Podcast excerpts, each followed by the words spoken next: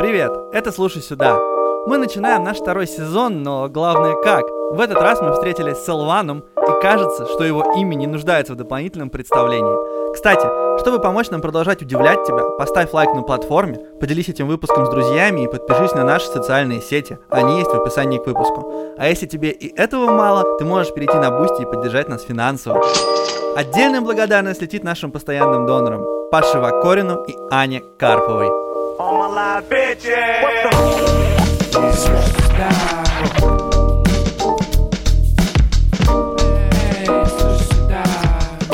Who got it going on? Yeah.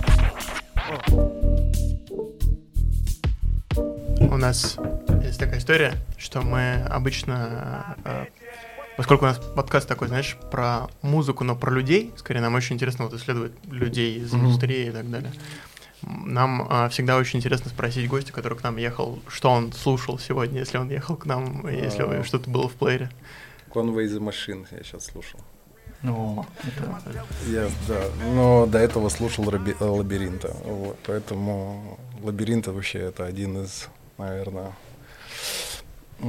музыкальных гиков, которых я относительно недавно для себя открыл, так как он работает со звуком и с музыкой в целом. Это не совсем рэп, точнее, наверное, сказать, совсем не рэп. Но при этом, при всем, это, конечно, великолепно сделано. А Вот. А Конвей, собственно, я что-то последние дни... Я недавно увидел э, совместку их с Блэкстаром, клип. м, Вот. И что-то как-то ностальгия по Маздефу и по всему этому звуку. И вот я последние три дня опять слушаю там Гризельду. Все в таком духе. Что-то захотелось какого-то сэмплированного грязного рэпа. Мы даже чуть-чуть поделали с Неллом. Вот, ну в целом э, у меня разный музон. Последнее время, ну с учетом того, что я выпустил электронный альбом, вот у меня очень много было электронного звука в тачке. Вполне себе можно услышать Раикса, если вы знаете, кто это такой. Вот я люблю такой музон. Э, Музон на подумать. Ты его включаешь фоном, э, и он какой-то такой обволакивает тебя и создает такое определенное настроение на грани грусти. Вот что-то такое. Э, Очень попадает, короче, в сердце, поэтому вот такой музон в основном в последнее время. Но послушать рэпчика или там, если брат садится в тачку, там и Backstreet Boys может появиться. А как у тебя вообще устроено вот прослушивание музыки твое? Ну, типа, э, у тебя, это же твоя работа, и ты, ты много слушаешь музыки просто вот для себя? Или ты все время рефлексируешь, думаешь о том, как это устроено, думаешь, а, какие идеи тебе нравятся, что тебе нравится? Я, наверное, поэтому слушаю очень много электронной музыки или там вне жанра рэпа вообще что-то, потому что, ну, как-то уже за столько времени рэп раз- разобран уже по полочкам, ты все понимаешь, как это строится, как он здесь читает, как они здесь засэмплировали, в какой-то скорости и так далее. И каких-то новых удивлений вот глобальных э, оттуда не, по- не получаешь. А когда слушаешь другой музон, и какие-то свежие аккорды ты можешь услышать, и ходы какие-то. Вчера слушали с наводки, я случайно в сторис у Карандаша увидел, э, как он в машине месяца под новый альбом NF, Hope. И меня прям зацепило, у него там дроп так построен интересно. Э, такой жирный-жирный музон, который резко через два такта обрывается и превращается в клавиши, потом снова появляется этот жирный музон, опять клавиши. И ну, такое редко встретишь, такие эксперименты в жанре. Поэтому мне нравится, ну, вот что-то такое. А так в целом, конечно, ну, тяжел- тяжеловато, когда ты ежедневно делаешь музон, эм, так или иначе боишься, что ты начнешь заимствовать что-то, и, ну, поэтому нет. Мгм. Музыка, ну, музыка в основном в тачке. Хотя сегодня поливал цветы дома, ну, вот, и на Алисе включил там просто, говорю, включи там какие-то самые прослушиваемые треки свои. Она начала с The Blaze почему-то. Отличная музыка Под, The- поливания по- цветов. по- под The Blaze, под, под техно очень классно пшикать по цветам, когда ты особенно попадаешь в темп. история, раз ты заговорил про электронную музыку. А, Никита Изифреш, который был у нас в гостях, это менеджер Кремсода и разных классных инди-проектов, а, сказал такую мысль интересную, что сегодня электронная музыка превратилась а, как будто бы в хип-хоп. То есть с точки зрения того, что а, с точки зрения того, как выглядят люди, как они тусуются. Да, как- у него мысль была такая, нам она очень понравилась. А, Он, мы, мы говорили о, о том, как трансформировался хип-хоп там за последние 20 лет, в том числе в России. И типа хип-хоп стал настолько массовой музыкой, что Мгм. это как бы новый поп, а электронная музыка, того, что она сохраняет свою нишевость, она остается субкультурной, и типа если мы говорим про хип-хоп как про lifestyle, то сейчас электронная музыка, типа, это ну, lifestyle. Вот, и нам как-то очень понравилась эта мысль. Ты, ты с этим согласен или нет? Вот, мы когда записывали альбом «Дом», э, Нел сначала как бы... А, ты достал, короче, типа, сколько можно со своим, со своим хаусом, 120 BPM, вот это все. То есть, не знаю, я сижу, нажимаю, он приходит и такой, а, опять этот хаус. А когда заканчивали альбом, он такой, а когда мы будем второй делать?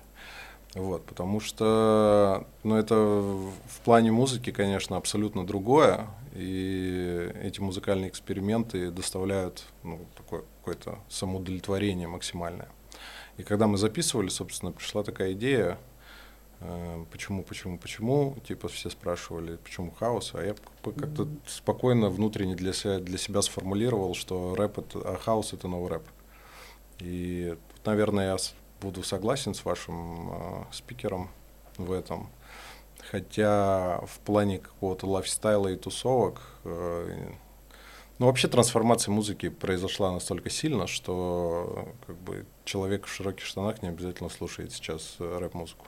Мгм. Да, если как бы мы говорим про субкультуру там начала нулевых, и там было это ярко понятно и заметно, если человек ходил в широкой одежде, то и наоборот, если сейчас человек ходит в Стоун-Айленде, это не значит, что он гоняет за футбольный клуб, а то есть, ну, как бы. Поэтому трансформация произошла сильная, и стили смешались, а что нужно отдать должное, мне кажется, рэп-артистам в целом, потому что вот, э, ну, я так заметил, все-таки у, у рэперов нет этой закомплексованности жанровой. То есть, если человек, который делает техно, он вряд ли начнет делать рэп. Или человек, который делает там хаос, он вряд ли начнет делать рок. А рэперы как-то постоянно все это пытаются смешивать, искать и э, выводить какой-то ну, на новую ступень в своем личном творчестве. Поэтому ну, ничего удивительного нет, что там появлялись там какие-то коллаборации на танцевальную музыку с рэпом. Это нормально. В свое время, ну сейчас, мне кажется, уже меньше, было такое яркое понимание, что вообще, в принципе, диджеи, ну, мы, наверное, в большей степени говорим про западных артистов этого жанра, если так можно выразиться, но это новые рок-звезды по-настоящему, потому что э, там, если ну, трудно было представить, что один человек может собрать там гигантское 70 тысяч человек, и 70 тысяч человек будут там сломиться под твои сеты или под твой музыкальный сет. А вот они могли. Сейчас как-то, видимо, после ковидной эта история, все это поубавилось, ну, может возвратиться. Поэтому, да, ну, танцевальная музыка, она сейчас интегрировалась. Но мне кажется, сейчас рок снова вернется. Ну вот да. у меня ощущение такое, что, ну, по крайней мере, где-то в нашей стране, около СНГ, сейчас э, будет новый виток э, какой-то такой гитарной музыки, по ощущениям. Э, потому что поколение, опять же, сменяется, младшие не хотят слушать музыку старших, стандартная история, и вполне себе, вполне себе, почему не рок, но все-таки электронная музыка, она э, сильно субкультурна, то есть вот, э, там, я не знаю, не каждый человек захочет идти в мутабор, Да, стопроцентно. да, Мгм. да, вот. Хочется услышать рок, который может слушать ну, большое количество людей. Я потому что в свое время а, вырос на стыке рэп-кора, да, и типа Limp Bizkit, Papa Roach, я не знаю, там тот же самый Linkin Park, который я безумно люблю, на смеси какого-то ре- речитатива с роком. Мне это очень близко музыка, и такую музыку, ну, типа, на мой взгляд, могут слушать много людей. А вот там к условной металлике, ну вот я как-то так до сих пор и не подобрался, потому что, ну, как-то это ну, это чисто вкусовщина, но не мое, да, есть это какая-то друг, вообще другой жанр, в принципе. А вот, вот какого-то такого энергичного, хардкорного музла его, конечно, не хватает. И, ну, хочется, чтобы появлялось. Может быть, раньше, как бы, когда интернета было не так много, да, у пацанов было больше желания побренчать где-то там, я не знаю, в кабинете музыки в своей школе или в каком-то подвале. Сейчас же это как-то, ну, не знаю, к чему это придет. Помпея, да, вот, ну, это инди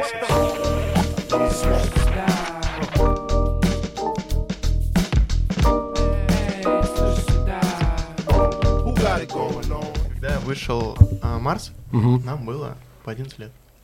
Прикольно. Да, и а, мы с Максом вот задумались, и он- мне кажется, у нас очень а, похожее ощущение от того времени у нас 11-летних про Мгм. этот альбом.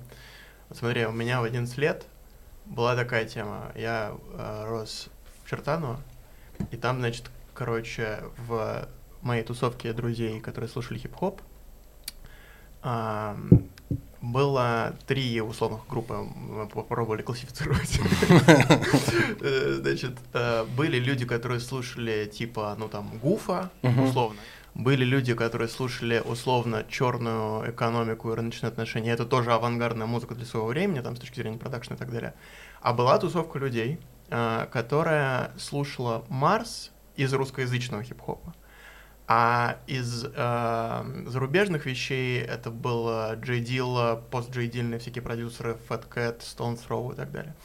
И это была, как я сейчас понимаю, на самом деле, ну, во-первых, мне что-то очень нравилось, а, но а, это была такая на грани снобизма, очень закрытая, типа, туса вот этих вот людей, которые про intelligent хип-хоп Мгм. были тогда. Мгм. А, это было э, была какая-то тусовка людей, которая, как мне сейчас кажется, тогда отделяла себя немножко. Тогда. И вот нам интересно было с тобой про это поговорить. Во-первых, у вас так получилось случайно, или вы имели это в виду? То есть вы противопоставляли себя тогда, вот как к другому хип-хопу, который тогда был? Потому что мне кажется, что это очень сильно повлияло на культуру. Мы вчера, например, говорили с э, Андреем Алгоритмиком, который э, основатель Powerhouse. Мгм. И он упомянул, а, в, когда в нашем разговоре, некоторое поколение а, битс музыки, так называемые, Мгм. знаешь, которые там, я не знаю, как это, пост Flying Lotus, типа, вот как вот в 2010-х была а, вот эта история, когда саунд-продюсеры становились артистами, и люди слушали биты, типа, а, и так далее. И у меня эти две истории, вот это вот, знаешь, мое детство, типа 2008 год, и вот то, что случилось в 2010-х, это очень связанные вещи. То есть как будто бы это в моем, в моем, в моем восприятии, я не знаю, так это или нет на самом деле, это одна какая-то тусовка людей, которая когда-то была довольно закрытая, как будто бы. Вот у тебя нет такого ощущения? М, Ну, у меня нет, наверное, такого ощущения, если коротко ответить на этот вопрос. Во-первых, мы с Неллом всегда сходились во мнении, что на нас просто навесили ярлык Intelligent хип-хопа, и мы всегда хотели исправить это на Википедии, и везде, когда там выходили какие-то а, промо-тексты на каких-то сайтах, у нас всегда вот представители intelligent хип-хопа, и мы такие, да елки-палки, ну сколько можно. Вот, э, потому что, ну, как-то мы, наверное, себя не причисляли и не ощущали таковыми, хотя, безусловно, мы как раз э, росли и слушали в тот момент э, всех перечисленных тобой артистов и, безусловно, кайфовали, там, я не знаю, как, то есть, наверное, когда ты в разговоре с каким-то другим человеком говоришь Джей Дила, и он как бы уголки его рта, там, хочешь не хочешь, поднимаются вверх, и ты видишь с, осознанный взгляд и понимание того, что он понимает, о чем ты говоришь, это как бы такой прям яркий маркер был для вашего общения, ты такой свой человек, как бы, да. Наверное, это вот, возможно, какой-то есть в этом синоним этой тусовки, э, те самые имена, да, из э, этого стиля. Но в целом, ну, мы хотели делать не так, как делал русский рэпер того времени в целом. Это, наверное, было для нас таким краеугольным камнем в этом творчестве, потому что грустные, лиричные, топорные биты э, Слима, я не знаю, да, при всем уважении Мгм. там, к его творчеству и так далее, просто как некое объяснение, э, нам были совсем не близки, и мы как-то музыку по-другому слышали, поэтому мы много сэмплировали, много провели время за диггингом, не только в виниловых магазинах, там, а в интернете в целом. Вот. Был великолепный, он, по-моему, и сейчас до сих пор находится э, в интернете, strictlybeats.blogspot.com, по-моему, он так и назывался. И вот этот Strictly Beats, э, мне кажется, я выкачал его весь вообще. Ну, то есть там гигабайты оттуда слил, там до сих пор сейчас я вот там месяц назад, по-моему, вспомнил о нем, заходил, там он продавля- продолжает обновляться. И там вот как раз э, вот этот странный звук, э, абсолютно не похожий. Это даже вот, ну, как, как можно объяснить Джей Дилу, да, вот, ну, вот, вот какой-то свой собственный почерк у него. И вот там вот ребята пытаются делать что-то подобное, абсолютно неизвестные вообще ноунеймы какие-то, которые там, я не знаю, дома сидят за MPC и, и ноутбуком и строчат бит за битом, бит за битом, сэмплят все, что, что можно. Э, Мы как-то, наверное, к этому критерию шли, а в целом вот по прошествии времени оно как бы показывает, мы с Неллом никогда м, не были сторонниками тусовки, то ли по складу характера, то ли э, ну, как-то вот у нас свое закрытое комьюнити. Вот как будто вот прошло столько времени, а мы до сих пор живем в однокомнатной квартире в Отрадном, в квартире под номером 202, и вот там вот где-то весь мир, который слушает какой-то свой музон, а мы делаем вот то, что нам нравится. И вот на протяжении всего этого времени так до сих пор и происходит. Э, Вот у нас такое закрытое музыкальное комьюнити двух человек, которые абс- абсолютно чутко друг друга понимают, несмотря на то, что да, мы общаемся с артистами, там, с музыкантами, но в целом практически ничего не изменилось. Единственное, наверное, ну, может, я стал старым уже каким-то, да, понятно, что я уже, уже очень редко тусуюсь, если в моем случае тусовки, то это с детьми или с родителями детей, Э, поэтому я уже не попадаю на какие-то вот э, такие, я не знаю, блок-пати, я не знаю, как их назвать. Я этого не ощущаю, потому что ну, это вне моего какого-то контекста. Если такое происходит, я только рад. Вот, но по ощущениям такого очень мало, и зачастую, когда ты слышишь о том, что, о, там какая-то рэп-тусовка, то со стопроцентной уверенностью можешь сказать, что там будет играть DMX, не знаю, Бейонсе, Jay-Z, э, нулевых, вот эти все треки, и ничего не изменилось. То есть представить, что э, играет Гризельда э, на хип-хоп вечеринке, ну, очень, ой, ой, я с большим скепсисом, короче, отношусь к этому.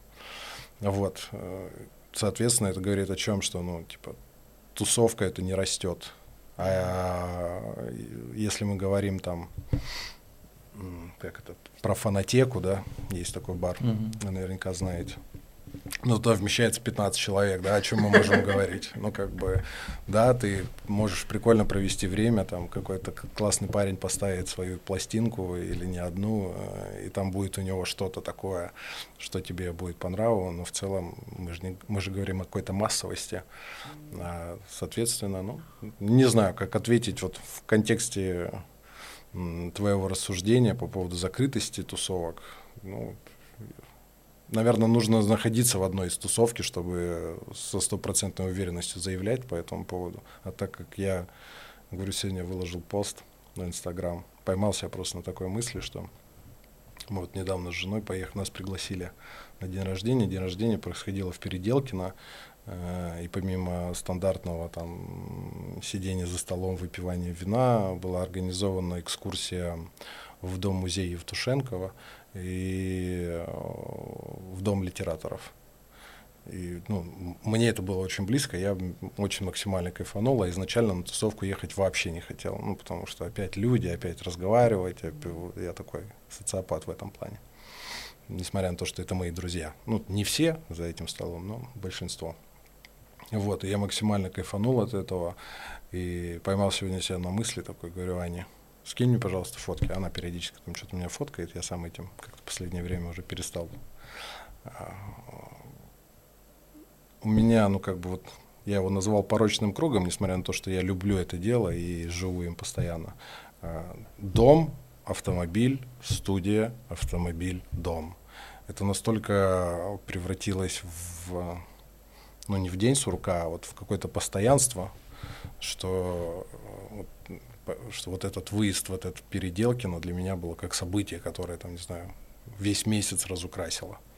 Вот я, поэтому я абсолютно не тусовочный человек. У меня внутреннее желание максимально времени проводить за синтезаторами, за компьютером, что-то делать, э, искать рифмы или какие-то интересные ходы, хуки, и, и все.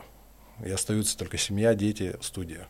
То есть я в этом плане максимально скучен, выбраться на тусовку или потусоваться, ну, такое себе.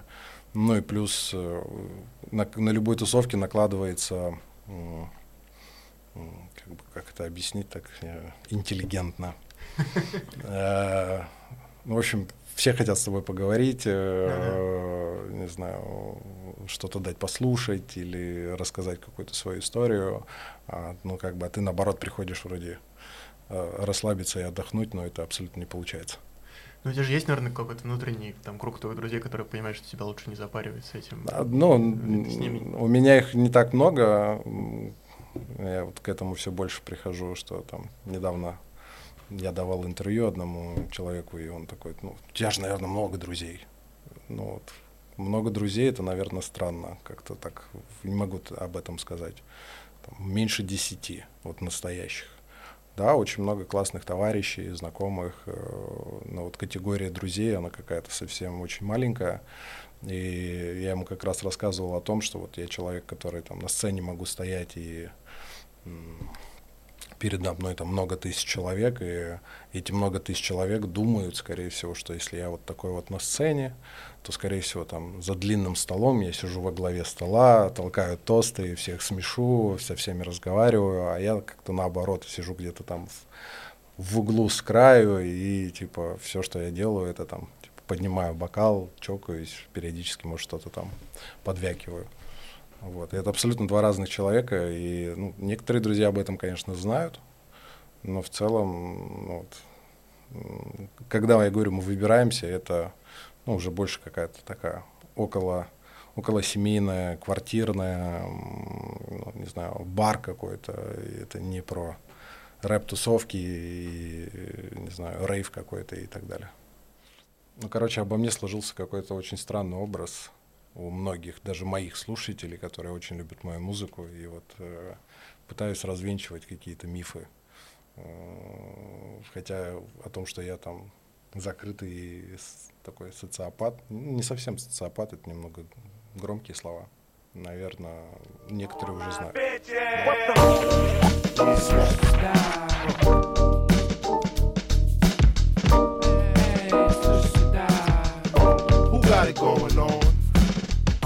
Слушай, ну ты когда на сцене, просто я помню пару твоих сольников и сольники группы Марсель, ну не сольники, это концерты группы Марсель, а, ты, ты очень, ну, ты выкладываешься прям на 300%. Mm. Я могу сказать, что в России мало таких артистов, которые так работают с аудиторией, и, и видно, что ты это делаешь максимально от души, и что для тебя это, мне кажется, вот попроб, ну, может быть, ты развеешь мои догадки, что для тебя это не работа, а для тебя это ты именно отдыхаешь именно так. То есть... Ну да, да, ты в этом плане твоя догадка правдива, потому что я в свое время, сейчас уже почему-то мы стали реже это делать, то иногда на площадках нет просто дат, э, ну или просто как-то не складывается. Я всегда работал в свой день рождения, потому что вот это гипервнимание к имениннику, которое летит со всех сторон от твоих друзей, знакомых, и ты должен их всех собрать, должен уделить им внимание, переживать за накрытый стол, я не знаю, то, что всем хорошо, оно как-то так ножницами отрезалось, если я оказывался на сцене в этот день и занимался своим любимым делом. А после, может быть, уже когда типа с чувством выполненного и такого чувством выполненного дела какого-то, да, можно было пойти и выпить что-то, Но и то в целом это такой вот психологический момент, опять же, для всех моих друзей. Они видели, что я вот сейчас на 300% выложился, и, соответственно, э, по-человечески понимают, что, ну, наверное, парень немного устал. И э, это как-то нивелировалось, да, в этот момент. Э, с моей стороны немного эгоистично, конечно, но как есть.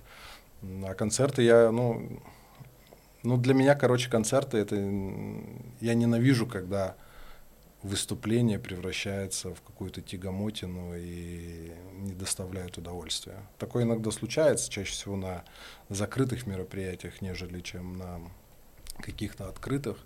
Ну, и плюс ко всему, э, каждый раз, когда я выступаю, я знаю, что есть люди, которые видят меня в первый раз, и у меня такой чисто спортивный интерес. Я хочу удивить этих людей, потому что они такие, ну, на Иван, ну что, все танцуют локтями, ну, давай, ну что ты еще нам можешь удивить. А когда они, ну как бы, когда ты они слышат все это, как мы с музыкантами рубимся, и, ну, я кайфую от этого. Завтра у нас будет выступление. У меня совсем недавно была проблема некоторые со здоровьем, и мне еще нельзя двигаться в том режиме, в котором я люблю это делать на концертах. И завтра я там типа попросил стул поставить, потому что э, двигаться много нельзя, нужно себя как-то ограничивать. Но переписываясь с диджеем, Костя э, диджей Буч, человек, который со мной там уже вообще всю сознательную мою сценическую жизнь, э, он такой, ну, мне кажется, стул не поможет, говорит он. Ну, скорее всего, так и будет, но вот э, иногда такое случается, и это неприятно. Сцена, наверное, это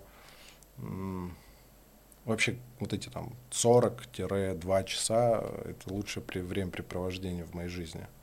Там не Counter-Strike, не э, Гарри Поттер на PlayStation или баскетбол, которым я уже давно, кстати, не играл. А, вот это лучшее время.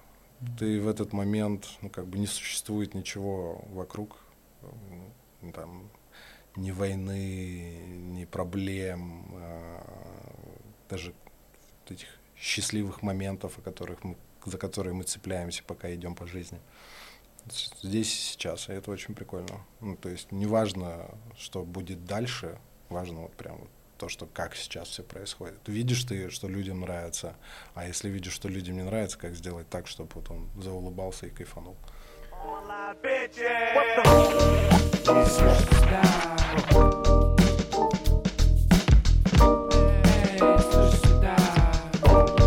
Going on?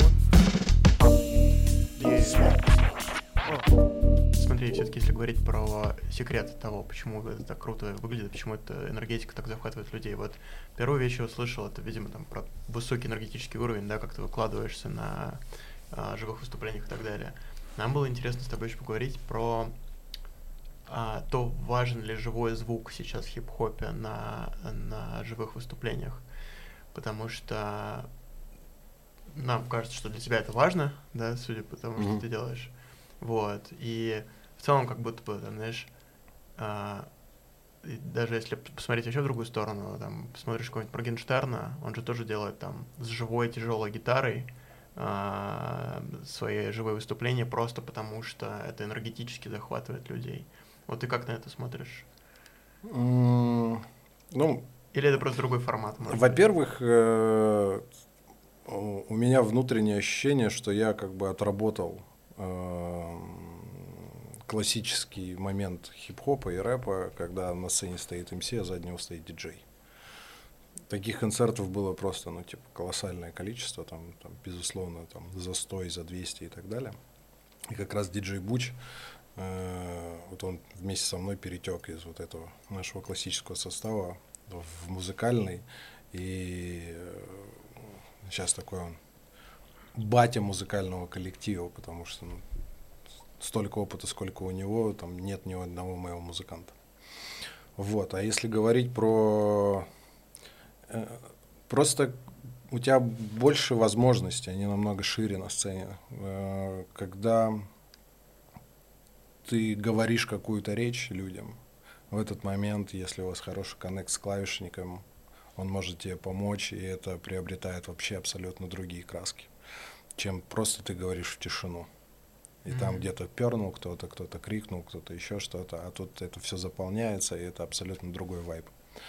А, но при всем при этом иногда живой барабан как бы вообще не к месту, да, и ты э, говоришь барабанщику, нет, здесь на СПДХе нужно играть, нам здесь нужна электронная бочка, электронный хэт вообще и так далее и тому подобное. Поэтому это всегда какой-то поиск компромисса, но, безусловно, у живой музыки ну, намного больше энергии, в разы больше энергии. Ты э, в процессе трансформации рэпа в, в живяк э, можешь даже обнаружить, что музыка заиграла вообще абсолютно по-другому. Иногда это даже плохо. И ты такой, нет, ну, ну это слишком, слишком звучит по-другому, нам нужно немножко откатиться. Вот. Э, но я противник э, того, когда артисты зовут одного гитариста или барабанщика, на мой взгляд. Ну да, окей, это классно, но это не совсем, наверное, мне по душе в первую очередь и не до конца все-таки профессионально. Вот.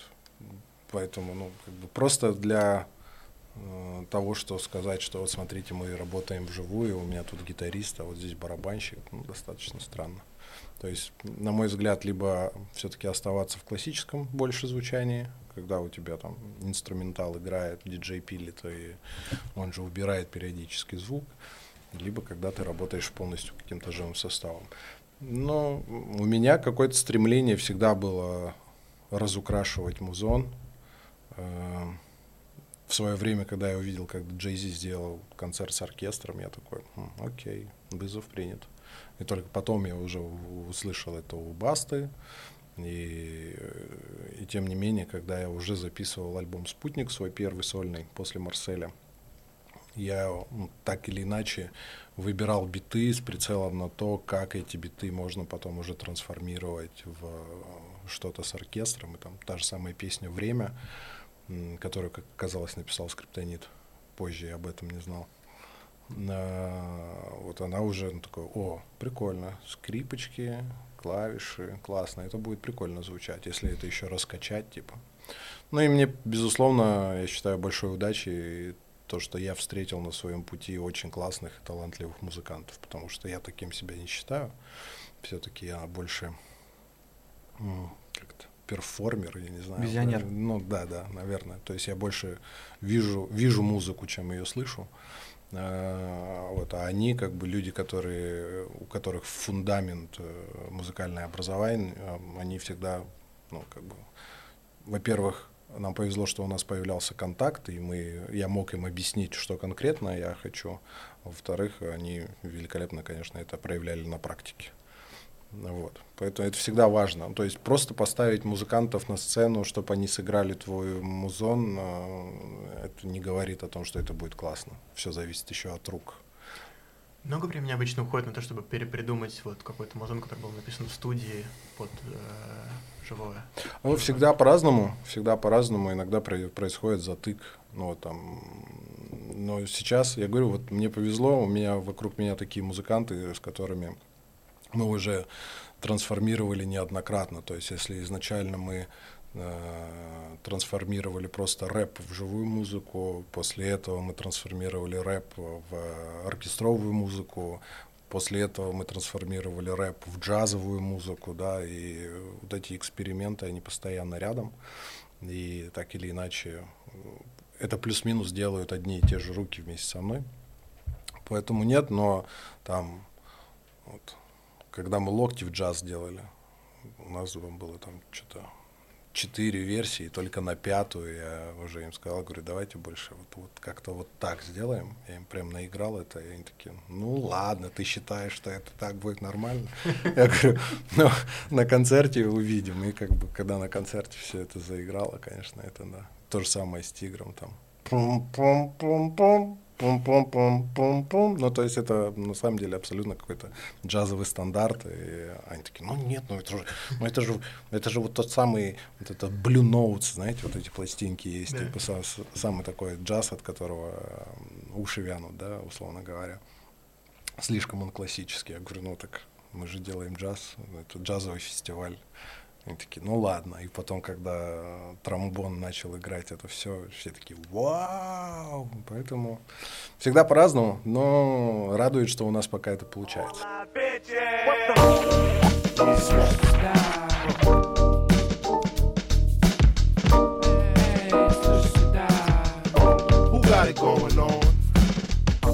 Слушай, а ты когда вот вы находитесь в процессе перепридумывания, или, кстати, может быть, вообще в студийной работе, ты вот как визионер, ты такой ав- авторитарный чувак, или ты, ну, мне просто интересно, как, как у тебя это устроено? Как ты сам думаешь про это? Я не знаю, я визионер настроения, можно, сказать так, потому что, ну, если я на какой-то плохой волне совсем, то может там и конфликт какой-то там легкий случиться. Но в целом, прежде чем садиться, мы, конечно же, обсуждаем, чтобы это у нас не было, там, знаешь, там сидишь, носу ковыряешься и ждешь, когда там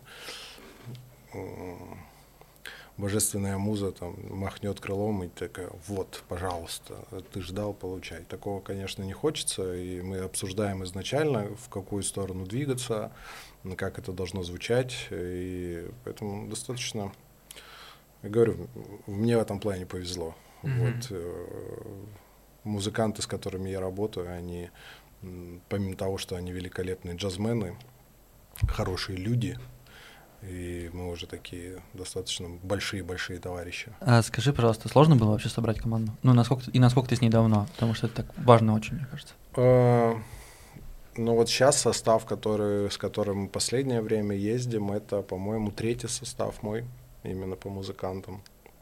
И там куча разных историй с предыдущими составами. У меня в свое время был барабанщик, который состоял в какой-то, ну, слово секта неправильно, церковь, церковь, и в какой-то момент я обнаружил, что после концертов он выходит в зал, когда еще зал пустеет, типа, и дарит какие-то книги людям. Я такой, что происходит вообще? Вот, Аркаша, большой привет, вдруг ты этого слышишь. Э, Не знаю, как он сейчас, но надеюсь, жив, здоров, все хорошо у него. Вот, поэтому там всегда человеческий фактор, там, я не знаю, вдруг пропала подушка из отеля, там, или еще что-то. И в этот момент, конечно, человек, который это делает, он даже не может представить, что о нем никто не вспомнит, а будут говорить, вот приехал Илван и бля, подушки пиздит из э, отеля. Да, вот, и как бы такие моменты тоже бывали. Ну, то есть гастрольная жизнь, она такая, поэтому это вот третий состав, и то вот он уже сейчас там плавает, потому что постковидная история как бы не позволяет находиться в таком же туровом потоке, в котором ты находился раньше. Вот, а людям нужно, нужно зарабатывать, поэтому они там, сейчас мои пацаны, кто-то с кем-то играет, э, при этом я там, не знаю, можно с гордостью, наверное, об этом говорить, там есть такой клавишник Санжар Турсунов, он великолепный парень, сумасшедший музыкант, вот, и он сейчас ушел к Васе Басте гастролирует с ним, периодически работает с нами, когда у нас и у него есть время, но при этом там, с нами сейчас Лев Трофимов ездит. Это там, не знаю, там батя вообще в московской музыкальной тусовке, один из. Вот, поэтому, ну, как-то у нас, мы вот с этим коллективом сроднились, потому что когда у меня забрали все песни, все-все-все-все забрали, я пошел в банк там накопил энное количество миллионов рублей и все впулил в, в запись альбома «Рассвет». Э, заплатил всем деньги, заплатил деньги там студии, всех увез, всех привез, всех накормил, ну то есть там достаточно большая сумма. И вот мы жили 30 дней э, в закрытом пространстве, по сути, на острове. Э, Причем жили на краю острова, чтобы попасть непосредственно в центр Санторини нужно было куда-то ехать, а у нас там, не знаю, мы взяли в аренду гольф четырехместный, ну, то есть, э, когда у вас там 10 человек, как бы далеко не уедешь. Вот, и по сути мы вот, вот такой тусовкой 30 дней прожили в одном доме. Под конец, конечно, уже чуть-чуть устали друг от друга, но в целом это такой experience, что вот все люди, находящиеся в одном месте, то есть никаких конфликтов, э, максимальный смех, э, там, радость и хороший позитивный вайб, который трансформировался в классный музон. Это вот как бы вот говорит о том, я очень держусь за этих парней, потому что вот, это показатель, мне кажется. То есть в первую очередь, как, как и в любом деле, нужно быть хорошим человеком, а только потом там уже профессиональным музыкантом. Ну, это какой-то такой мой кредо, что ли, по жизни. То есть, ну, Поэтому с многими музыкантами в свое время я и расстался, потому что, ну да, ты, ты круто играешь, ведешь себя на сцене как рок-звезда, но если ты себя в жизни ведешь как-то странно и неподобающе по отношению к коллективу или вообще, в принципе, к людям, ну, к сожалению, нам нужно расстаться. Поэтому, ну, да, это, это на, как говорится, методом проб и ошибок вот сформировался такой костяк. И я люблю с ними делить сцену. Иногда, когда ты знаешь, что впереди тебя ожидает достаточно сложный концерт по аудитории, ну, там, например, корпоратив для банка, или это там ваш уже третий концерт за два дня, и все уже такие вымотанные, мы, конечно же, у нас есть такая традиция, мы играем друг для друга – то есть мы в большей степени даже работаем не на зал, а друг на друга. И в эти моменты, если за нами так, ну, типа, отправить какую-нибудь скрытую камеру, можно увидеть очень много смешных всяких штук. Круто, то есть это всегда джем.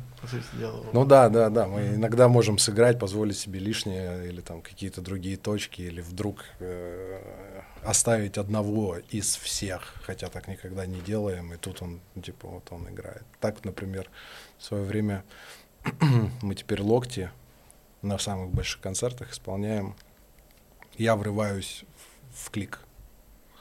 А все появилось то, что просто Миша, типа, барабанщик, он, типа, просто в Рим стучал что-то случилось у нас, я не помню, то ли, не знаю, плейбэк не запустился или еще что-то, и на каком-то мероприятии я просто начал читать в, рим, в ритм, и все потом просто как, там, с какой-то момента.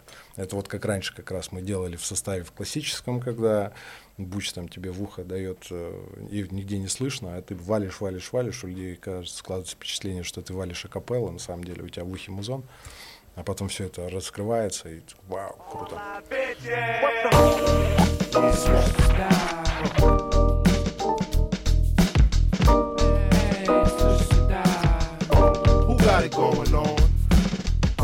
Хочу сказать пару мыслей про альбом «Рассвет». Uh-huh. просто таких.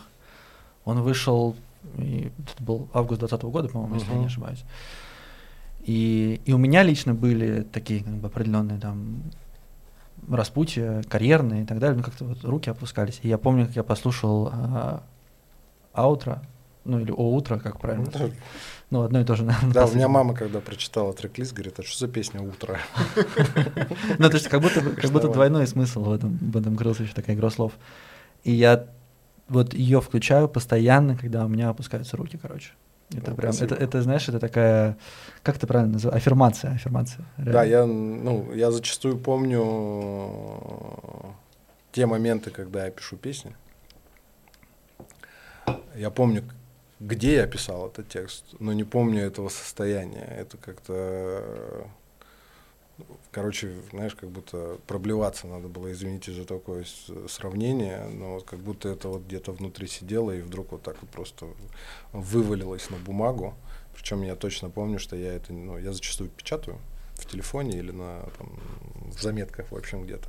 А это я писал от руки. Mm. Вот. Э, да, за эту песню я очень много респектов получил. Э, даже не песня, я не знаю, что это я благодарен Богу за все эти испытания, которые случились со мной в этой жизни, вот именно в, кон в контексте 19-20 года, вот, потому что ну, его бы не было, просто его просто не было. А вот э, желание сделать что-то новое по звуку именно в таком ключе, отойти вообще от канонов рэпа, использовать рэп, наверное, больше как инструмент, нежели как основной твой меч, которым ты ра- работаешь и орудуешь. Вот. И вот эти 30 дней, они... Плюс студия, конечно.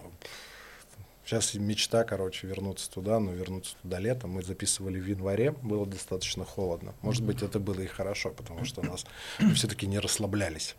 У нас как бы, да, светит яркое солнце, но достаточно сильный ветер, прохладно. Мы один раз купались, э, владелец студии крутил пальцем у виска, вы, говорит, вы сумасшедшие русские, мы только в июле залазим в это море, короче, а вы в январе туда. Вот, а мы как бы один раз все-таки нырнули, искупались. У нас был бассейн, бассейн был такой холодный, что, ну, как бы, если прыгнешь, может реально остановиться сердце.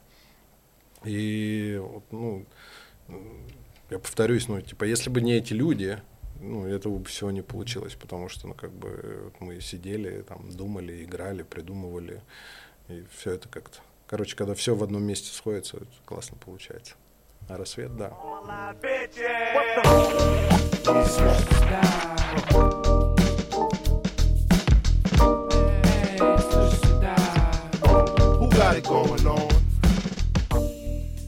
Я понимаю, как, как записать э, песню в Амстердаме, условно говоря. Ну, то есть, ну, то есть я понимаю, как, как это можно сделать технически. Да, Южный полюс. да, до Северного я не добрался, к сожалению. Как?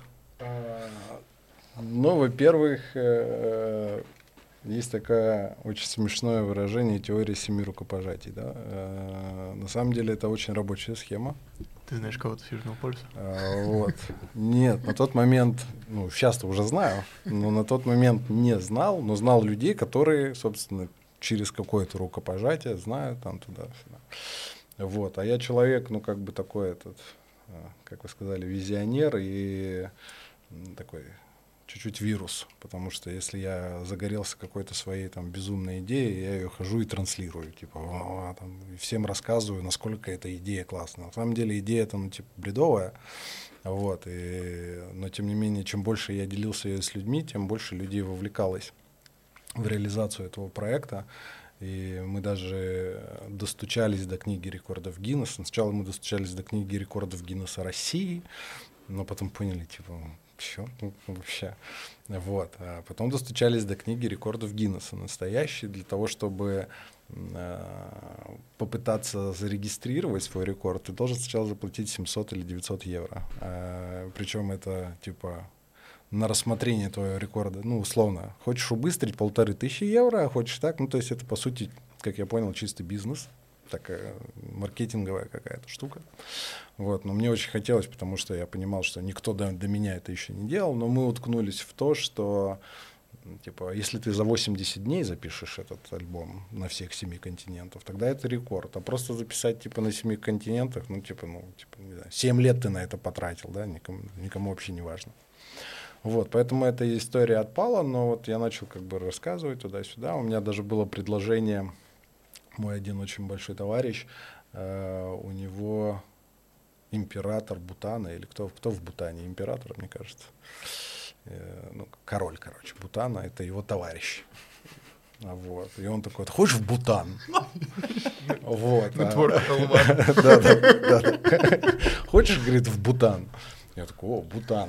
Типа начал, э, а нам же на в Азию. Ну, то есть я, это процесс выбора мест, где нужно записывать альбом. Там были разные места же. И, соответственно, Азия, да, мы очень долго думали, куда лететь. До Японии еще.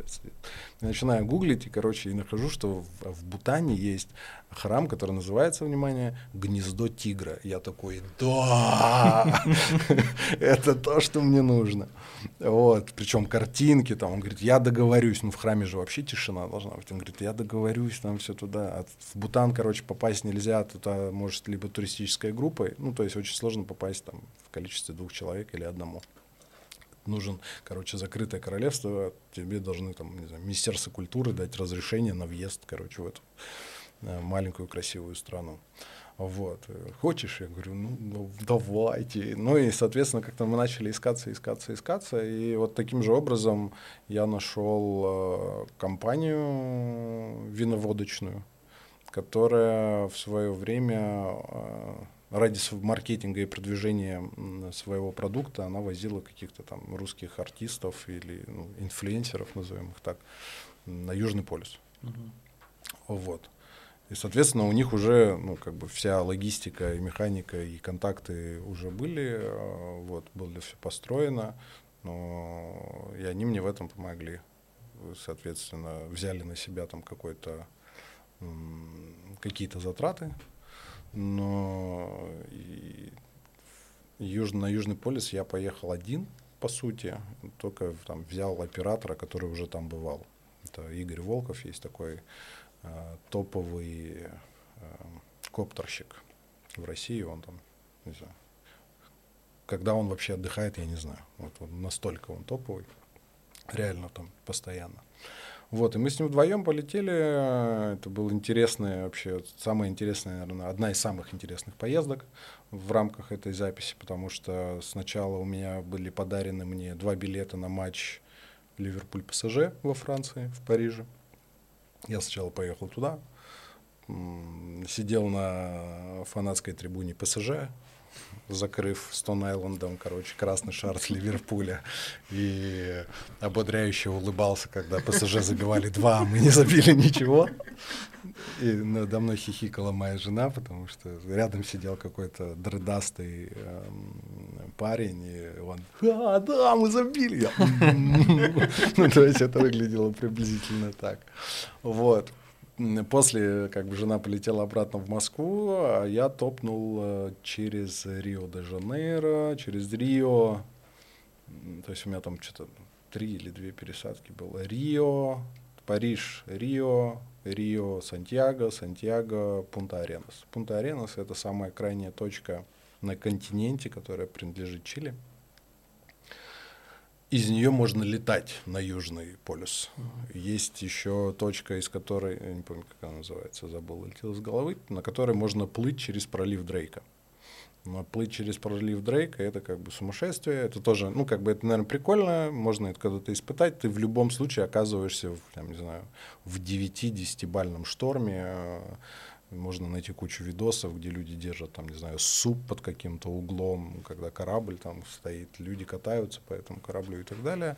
В общем, ну, это м, меня это как бы не радовала эта ситуация, поэтому мы нашли вариант, что вот мы приехали в Пунта-Аренас, и из Пунта-Аренас нас самолет доставлял непосредственно, он садился на лед южный, Южного полюса. Вот. И там был лагерь для таких же сумасшедших, как я. Только я был первым человеком, который... Они, они все... Ну, ты, ты там кушаешь, короче, в большом тенте, такой условно шведский стол, большая столовая. Вот, и все хихикали, так, проходя мимо меня, потому что до того, как я приехал, естественно, весь лагерь облетела информация, что едет какой-то русский рэпер писать песни. Э, Ну, и они как бы все такие, зачем? Что за глупости?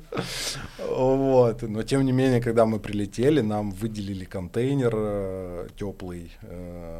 Он вообще используется обычно для исследователей, которые там, я не знаю, там грунт исследуют или еще что-то. Он реально там тепловая пушка стояла, то есть он такой теплый, ты не в палатке.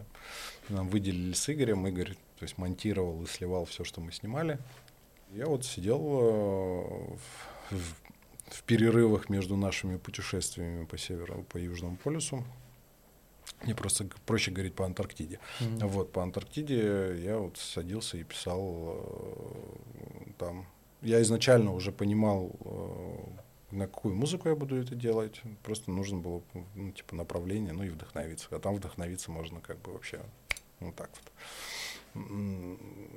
А все остальное дело техники, ну, вот. э, Поэтому как бы все, все сошлось. э, Но было классно, реально. Э, Это место на Земле, в котором ну, не существует никаких человеческих вообще границ, на мой личный взгляд. Ну, то есть там есть ограничения, туда не ходи, ты можешь провалиться. То есть я сейчас не про это говорю, а про человеческое общение. Это вот условно Вавилон, да, вот это вот это столовая, это люди вообще с абсолютно разным вероисповеданием, э, состоянием твоего кошелька, э, возраста, языка и так далее, но при всем они как-то объединены все какой-то вот этой сумасшедшей приключенческой романтикой, и все вот они здесь. Там рассказывали Потом, почему они меня поняли? Потому что э, вообще в мире существует, например, 7 марафонов на 7 континентах. Причем существует 7 марафонов на 7 континентах за 7 дней. И есть люди, которые это смогли. Ну, там они включали частные борты, которые прилетают, там, я не знаю, из Майами туда и возвращаются обратно. Ну, то есть там они прям самолет приземляется, человек из самолета сразу начинает бегать этот марафон, прибегает обратно в самолет, самолет дальше улетает. Вот. Есть э, семь вершин на семи континентах, есть семь вулканов на семи континентах. Поэтому, когда я там, вот за этим общим столом как-то рассказал вскользь свою историю, они такие, о, классно, никогда никто, никогда никто не слышал, никогда никто не делал.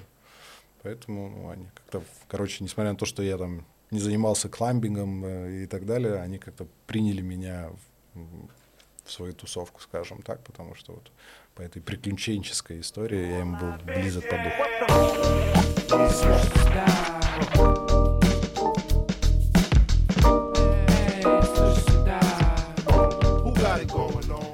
Слушай, а расскажи, вот что такое хип-хоп в Якутске нулевых?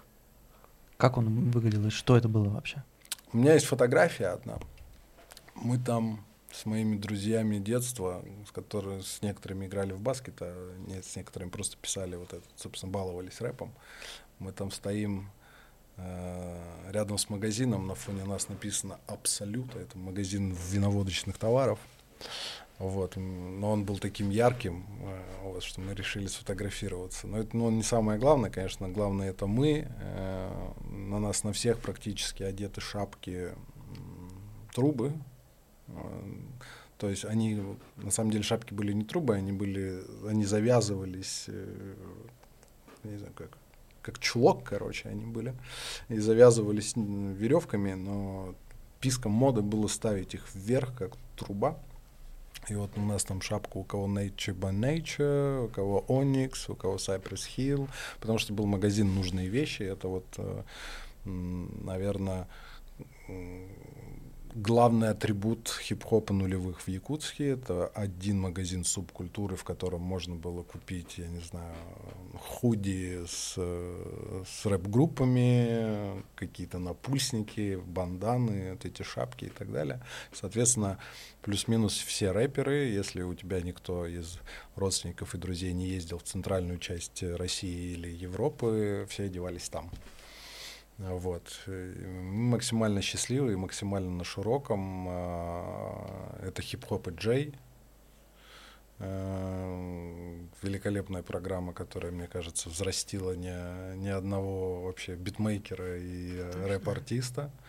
Типа, жалко, что они сейчас, кстати, не знаю, выпускают или нет. Я давно, кстати, не гуглил, а то можно было сыну подсунуть так случайно.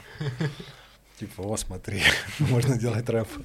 А там на самом деле это было делать очень просто. И, соответственно, наверное, мои самые... Я познакомился... Я в тот момент, типа, писал стихи и делал как-то, типа, условно, сольную карьеру, если так можно выразиться. И потом познакомился с двумя парнями, у которых была своя группа. Э, Это еще до времен, когда мы познакомились с Неллом было. Не знаю, Неллу, наверное, тогда было 12. 10. Ну, что-то такое, наверное. Мы были точно не знакомы. А, Я познакомился с ними, и мы, там, собственно, организовали группу Дед and B. Причем дед это как, типа, он назывался дедом, но на самом деле у него писался как смерть, что ли. Что-то такое Диад, как-то так. Странно, в общем. А Би, потому что я был буги-бой, а второй был тоже какой-то, я не помню какого, тоже Б. Мы, вот, мы были безумными фанатами Bad Balance, особенно они вдвоем, там, типа Bad Balance, легальный бизнес, э, Михей э, и все остальное. И мы участвовали, там какие-то фестивали проводились, типа раз в в квартал, я не знаю, точно был какой-то рэп-фестиваль, на котором можно было участвовать. У меня есть какая-то хроника, где там в Роковер, в Дюраге читаю песню про свою маму или про что-то такое. Ну, в общем, конечно, это все большую степени улыбало, но У нас в городе очень ярко ощущалось столкновение субкультур. Ну, вот это рэп это кал, там, типа металл жив, рок это все, вот это, вот эта вся история. С надписями на дверях подъездов. Э, Поэтому столкновение, да, на почве там, того, что ты слушаешь или как ты выглядишь. Наверное, как и во многих других регионах, ну, мы не берем центральную Россию.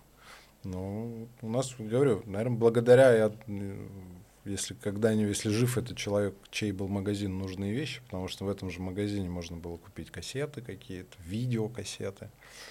Ну, вот. Мы умудрялись ходить в магазины, э, где продавались аудио и видео, и искали кассеты, короче, которые были... ну, обычно кассета, если стоит на полке, она обернута. Ну, типа, не, не раскрывается. Ты можешь ее просто посмотреть. А ты ходишь и ищешь как раз на полках кассеты, которые не обернуты, поэтому, потому что пока там ты кассету вытаскиваешь, а коробочку ставишь обратно на полку, типа, и э, по-гангстерски, короче, идешь домой слушать эту кассету. Да, да, да, хип-хоп. Вот, поэтому вот это, это вот рэп начала нулевых в, э, в Якутии. э, Вот, ну, такие какие-то движухи были, поэтому все было хорошо, я думаю, что в том числе и благодаря всей этой движухе. Я потом просто в какой-то момент отошел от всего этого, у меня был промежуток, когда я как-то подостыл, что ли, вот, а потом снова заново влюбился. Достал это, когда ты играл в баскет, да, вроде бы тут был более поздний Ну, период. ну да, да, да, я вот как-то начал, то есть временно это меньше было. Хотя Мгм. я вот, я говорю, я, у меня были какие-то, я выпустил сольный альбом, находясь в Якутске, можно загуглить или ВКонтакте найти альбом Буги, портреты Кавказа называется. Это какая-то смесь касты, крека. Кавказа В галерее солнца посреди зала Фигура горца, мягкий свет абажура Обожженного старостью взгляды За пределы реальности Потертые рамки, бесцветные полотна наверное, точка. Смесь касты и крека, наверное, что-то такое. Такие вымышленные истории о каких-то персонажах, э, вот, сторителлинг какой-то. Помню отчетливо, как там саундклик. Я сижу, типа, просто ищешь себе эти биты бесконечными сутками для того, чтобы найти. Ну, Бесплатный бит скачиваешь там, и все. Я записал этот альбом на э, в студии радиостанции, на которой я в тот момент уже работал. Вот. Эм, Был великолепный человек, э, который сподвигал меня к записи. Его, к сожалению, уже нет живых. Вот. И э, он тоже как бы оставил свой отпечаток. То есть, наверное, один из немногих людей вообще во всем городе, который поддерживал меня, потому что он такой, давай, давай, давай, давай, тебе это надо, надо, надо, я вижу, ты этим горишь. Потому что, ну, как бы дома к этому, естественно, относились скептически, ну и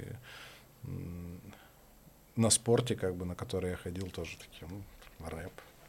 Даже несмотря на то, что это баскет. Да, ну, как бы, ну, вот я Ванька Суханов, надеюсь, с ним все хорошо сейчас. Это вот один из человек с, этих, вот, с этой фотографии. Он никогда не читал сам рэп, но мы с ним сошлись на вот широких штанах, на баскетболе, такая вот детская дружба. Вот, и ну, баскетбол же это, ну, как бы на тот момент, несмотря на то, что были там Ален Айверсон и так далее, и были максимально переплетены баскет с рэпом, а, в регионе, ну, как бы, если ты играешь в баскет, не показатель, что ты слушаешь рэп-музыку. Ну да. Ну, как бы, электроника или рок какой-нибудь, металл даже. Мне кажется, что это так круто, что магазин, в котором продавался хип-хоп мерч, назывался «Нужные вещи». Да, Мне это кажется, же- это как из книжки. Я тоже об этом думаю. Марс ФМ Легко быть молодым, дыдым. Ага. Легко быть молодым, ман Ман Легко быть молодым, дыдым. Дым, Марс Короче, я, я- я не знаю, понравится тебе это или нет, но мы в каком-то смысле коллеги, потому что вы делали Марс ФМ. И э, мы хотели с Максом тебя коротко про это спросить, на самом деле, потому что, знаешь, вот мы сейчас с Максом, если кому-нибудь скажем, в 2023 году в Москве, что мы какой-то подкаст делаем, Мгм. некоторые люди все равно реагируют, что типа, «Чё, какой, какой подкаст? Типа, Чё? А в 2000-е такой, ну, это, ну, то есть это супер инди какой-то подкаст, мне кажется. Я его, я помню очень хорошо, отчетливо, у меня был Sony Walkman, и я в 12 или 13 лет, значит, слушаю Марс FM. Как вы это придумали вообще? Как... Но я был радиоведущим до, Это с- до, до Москвы, и Ага. как бы э, и в Москве я в какой-то момент же был радиоведущим на первом рэ- рэп-радиостанции. Это еще как бы предвестник, Да. предвестник Студио 21, да, была радиостанция Next FM. Вот, и мне всегда этого не хватало, потому что, ну, как бы, и Нел что-то периодически, наверное, подтрунивал, типа, ты же радиоведущий, да, давай, что-нибудь будем сидеть там. И вот как-то мы, я не знаю, ну, я говорю, мы же горели, вот э, мы живем в однокомнатной квартире. У нас на все про все один компьютер, ни ноутбуков, ничего. Откуда у Нелла там этот компьютер, я ну, не знаю, слава богу, что он был. На нем же делаются биты, на нем же там, не знаю, пишется, на нем же смотрится сериал «Побег», из-за которого мы не ходили в институт. Вот, и вот как-то к этому пришли, и потом даже мы же сделали отдельный сайт, сначала выкладывали в ВК, потом мы каким-то образом там, опять же, сэкономив или бесплатно это было, нам из Белоруссии дизайнеры как бы сделали marsfm.ru, мы даже оформили этот домен. Ну, то есть, э, ну, сейчас по прошествии времени, насколько мы заморачивались, как мы подготавливали там типа обложки. Когда мы выпустили этот выпуск про автотюн, просто вот как мы так давно не смеялись, потому что ну, мы же сидели, ну, то есть мы же не пользовались автотюном, Да. но автотюн стал вдруг бум, ну, типа, вау, что за инструмент там, типа, и так далее. И я помню, как мы там, начальные, начало этого выпуска, мы же там, по-моему, говорим в, на- в автотюне. Ой, это очень смешно. Ну, то есть с этим связано только позитив. Мы, по сути, баловались, и это было кому-то интересно. Делали какие-то, придумывали рубрики э, для общения с фанатами. Реально там это было сообщение у Игоря, там, типа, писаешь ли ты себе на ноги в душе? Вот ну, как сейчас, вот помню, да, вот оно, оно реальное, то есть оно реально из ВКонтакте человек на полном серьезе задал ему этот вопрос ради троллинга или еще что-то, я не знаю, но типа реально писаешь ты себе, попадаешь ли ты себе на ноги, когда писаешь в душе? Вот такая формулировка вопроса. Ну, то есть, то есть ну, мы дошли до как бы общения да, с аудиторией в- в- через социальные сети, это трансформировалось все куда-то дальше. Поэтому не, ну, мы горели, брали интервью, э, заставляли приезжать кого-то там к нам в Отрадное, записывали, делали конкурсы какие-то там и так далее. По-моему, абсолютно культовая вещь. И очень смешная. Я смеялся каждый раз. Мне кажется, это как канал дважды два, только Да, вот да, да. хип-хоп у него такой был Да. вайб какой-то. Да, но сейчас просто ну, как бы это чуть-чуть так э, с высоты лет уже слушается таким баловством, конечно, да. э, Вот. э, Но зато это было сделано очень профессионально. Вот. Игорь заморачивался, то есть мы же там записывали э, отбивки, Да. подбирали всегда. Он, он очень скрупулезно подбирал всегда фон. То есть он садился, тратил на это там не один час, рылся, предлагал, когда мы предлагали там треки. То есть мы если бы это в какой-то момент могло трансформироваться в, в, радио, ну, типа в радиопрограмму настоящую, я думаю, что мы бы, нас бы унесло туда, возможно. Если бы у вас сейчас было больше времени, вы бы делали что-то такое или уже не, не очень интересно? Мы вот как-то попытались, э, ну вот мы недавно опять с ним разговаривали, сейчас же там компания ВК раскидывается деньгами направо и налево и э, скупает все, что можно скупить. Вот, поэтому мы совсем недавно разговаривали о том, что а чё, почему бы не, не попробовать снова.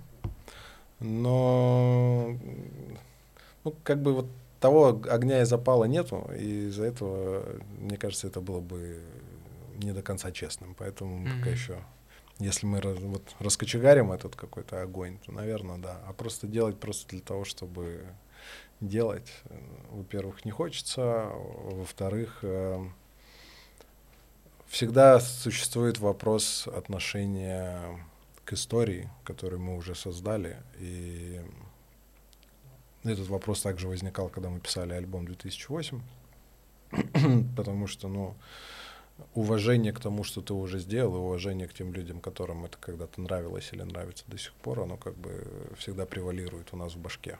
М. Вот. И э, там, почему, например, даже на- там было много разных факторов, почему не вышел второй, там, Марс 2 или еще какой-то второй альбом, но одна из, одна из многих причин, которых там были, это, конечно же, боязнь э, сделать намного хуже, чем ты сделал в первый раз. Синдром второго альбома. Да, это, это нас преследовало очень долго, и в 2008-то, по сути, появился случайно ввиду моего желания все масштабировать, масштабировать, масштабировать, потому что мы решили просто сделать концерт. А Мы, на самом деле, очень часто читали старые песни на каких-то внутриковых тусовках, там, на днях, днях рождениях, я не знаю, или там, например, моя фотовыставка закончилась, у нас есть туса, после нее там приходят друзья, какие-то товарищи и так далее, там диджей играет, все напились, и вдруг э, это сейчас он мой директор, тогда уже тоже был, наверное. Илюха вылазит на сцену, там на ухо шепчет диджею, диджей включает, там, не знаю, закрути блант или еще что-то, и он пьяно читает э, эту песню, соответственно, все начинают орать, типа, а давайте, зачитайте, там, и так далее. И как-то вот в этом узком кругу это было все классно, супер, и мы, мы же никогда не возвращались к, к теме воссоединения. Просто продолжали дружить, как-то выбрали такую позицию. А и такие вечеринки, они все больше нас подталкивали к чему-то подобному. Мы такие, давай сделаем концерт. Порадуем всех наших. Просто концерт, просто концерт, просто концерт. Давай, давай, давай, просто концерт, давай, давай. Ну, наверное, надо песню записать, хотя бы одну новую. Ну, давай запишем. Ну, одну. Ну, дай, дай. Ну, давай. А может, э, три? Ну, три-то уже это EP. Ну, типа, и таким образом я раскочегарил нас на сколько я там, не помню, на 2008-12 их там, или 10, сколько их там песен. Вот, и, ну, то есть, опять же, я виновник, и Игорь, как обычно, ворчит, э, что я заставляю его работать, э, что собирались концерта по итогу альбом, вот, ну, по-моему, все отлично получилось, ну, как бы предыстория у всего это вот именно такая, и синдром второго альбома, как бы он нас всегда преследовал, и одна из причин, почему, соответственно, не вышел, потому что не, не потому что мы ни хрена не делали, не писали, нет, мы писали, у нас было много там, типа, в столе и песен, и демок, и просто текстов и идей, то есть достаточно большое количество, но было ощущение какое-то, что это, типа, какое-то не то. Хотя я думаю, что если бы мы выпустили, у нас там были очень хорошие, классные песни. Некоторые из этих текстов, кстати, потом трансформировались на альбом «Спутник», потому что я посчитал, что, ну, типа, что этому валяться, э, что-то я надергал, короче, оттуда. Не прям там весь текст, а Мгм. вот, ну, какие-то строчки и так далее. То есть ты думаешь, это уже не увидит э, свет никогда? Ну, мне кажется, это же круто. Есть такой, знаешь, Марсель Юниверс. А, Типа, но мы, ну вот. мы, на самом деле, когда писали 2008 же, э, Игорь поехал на склад, достал старый комп, то есть вот, вот в видео выпуске Марс ФМ это присутствует, где он едет на склад, достает Ага. там, типа, это старый комп. И мы потом сидели, копышились в этом компе, смеялись до, не знаю, до ужаса, потому что находили какие-то вещи, о которых мозг уже дав- давно не помнит. Вот, и мы как бы пошутили, что э, вот мы выпустили спустя 10 лет, и вот спустя 10 лет после выпуска 2008 мы выпустим тот альбом, который должны были выпустить еще тогда. Ну, то есть и провести эксперимент, насколько тот звук, который был написан тогда, спустя 20 лет, там даже больше 20 лет, будет актуален или не актуален. Ну, Мгм. Какая-то такая идея есть в голове, но не знаю, нам через 10 лет мне будет уже 48, а, ну, точнее, хотя время-то уже прошло. Мы же в 2019 19, там да. выпустили альбом. Соответственно, в 29 да, уже подбирается через 5 лет. Ну, мне все равно за Уже- 40 уже будет. Ну, то есть это будет вот, все-таки ближе к Льву Валерьяновичу. Уже, уже- уже пора писать. Да-да. Слушай, ты сказал э, строчки, и мы вообще так подкрались к альбому 2008, ты сказал такие слова, смотрели сериал «Побег» вместо похода в универ. И на альбоме есть 2008 есть замечательная песня. Это любимая моя песня с этого альбома, которую, когда я услышал, я такой, ну, сори, я такой, блядь, типа, да, это что, это, это невозможно. А потом э, было сказано, что там бит Black Milk.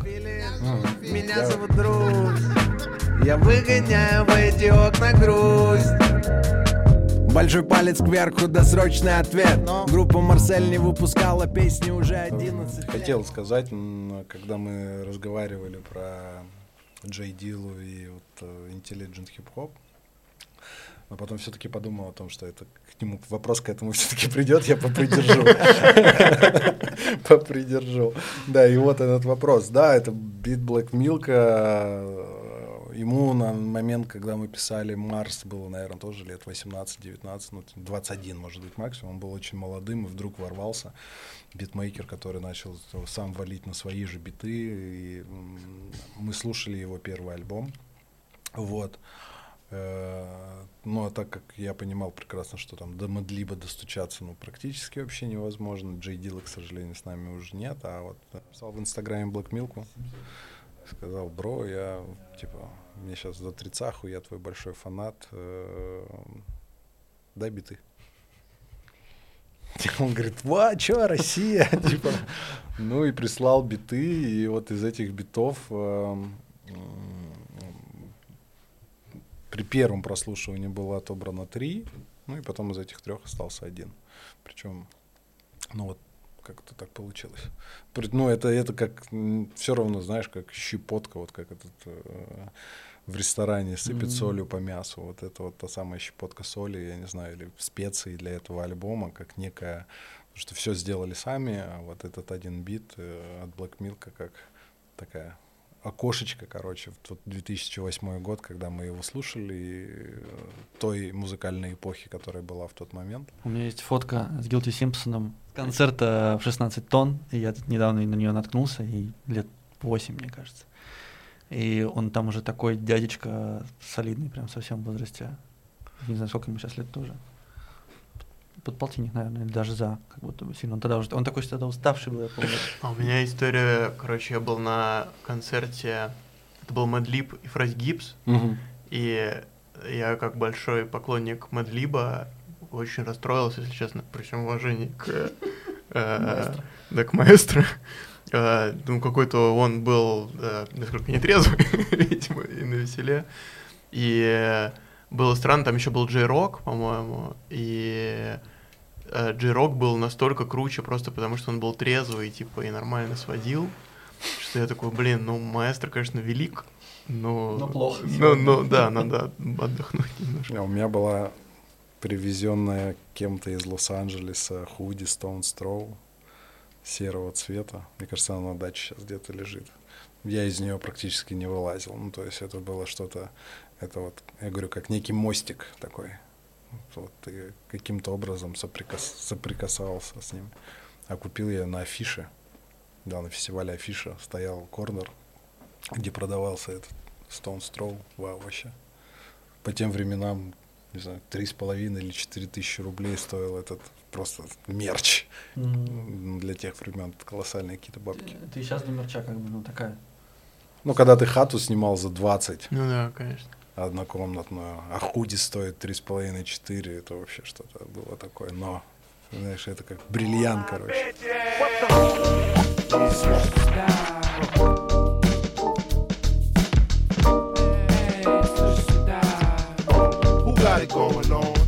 Ты упомянул, что через пять лет ты будешь чувствовать себя уже ближе к Льву Валерьяновичу.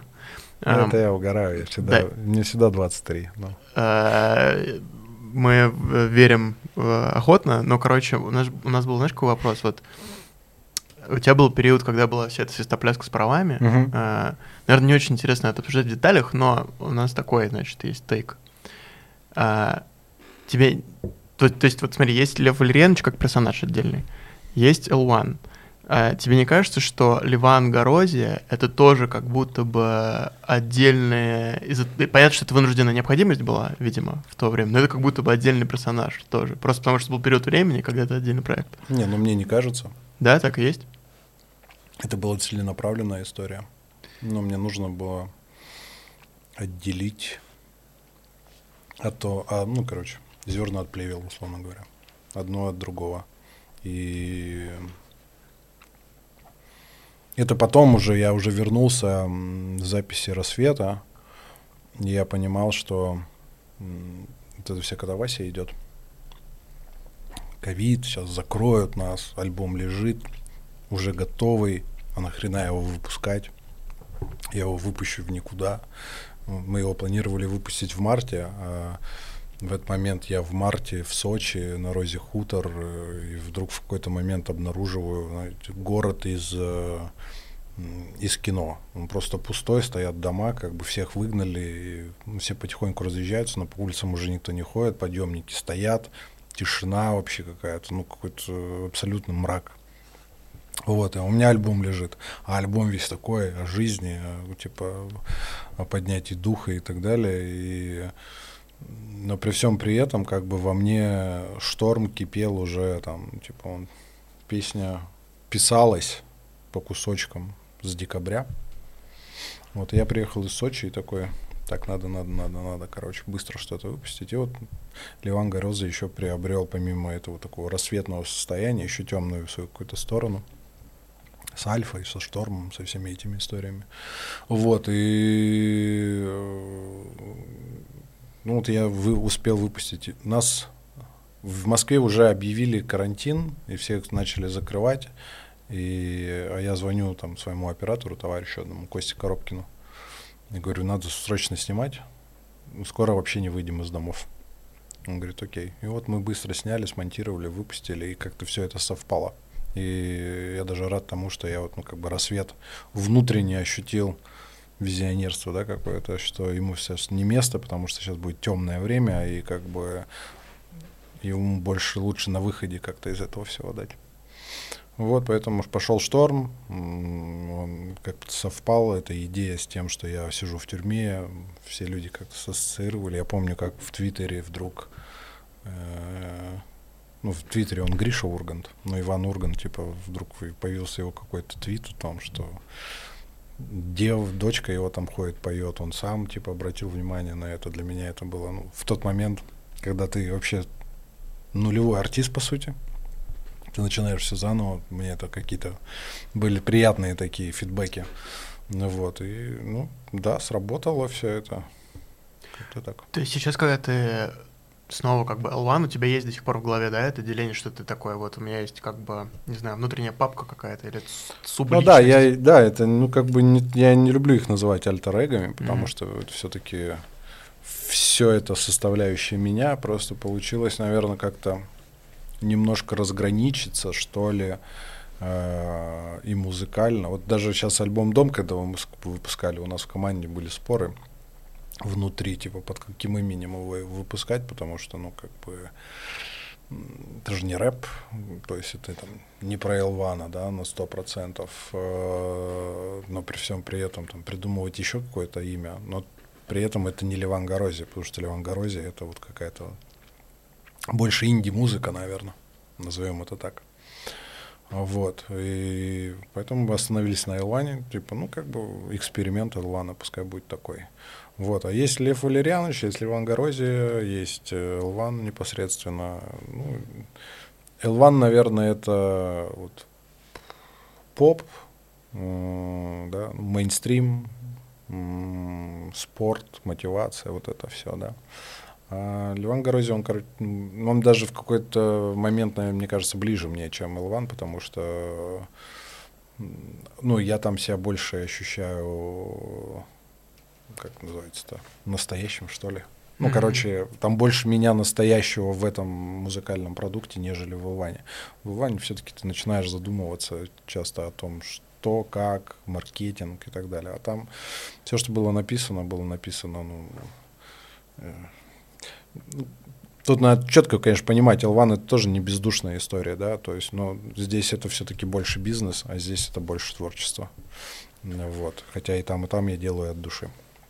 Вот. А Лев Валерьянович это же ну, как бы просто хихихаха, которая вдруг трансформировалась в какую-то идею такую, в долгоиграющую, да, и, э, к сожалению, я один год пропустил по как раз тем самым событиям, ну, было вообще как-то не до, не до него. Вот. Но в этом году он снова появится, и я очень надеюсь, что получается, когда мне полтос стукнет, ему стукнет 100, потому что у него всегда в два раза больше увеличивается возраст. И вот на столетие Льва Валерьяновича у него появится свой собственный альбом. Ну, то есть мы как бы соберем все уже песни, которые существуют, я добавлю что-то еще. Вот. И вот так вот по синглу в год как бы у него появится. Круто. Такие долгосрочные планы. Ну, я надеюсь, я буду еще жив-здоров, и будет прикольно уже, потому что в 50-то я плюс-минус, ну, типа, приближусь к э, визуально уже к настоящему Льву Валерьяновичу, и это будет прикольно, потому что трансформация произойдет в обратную сторону. Да.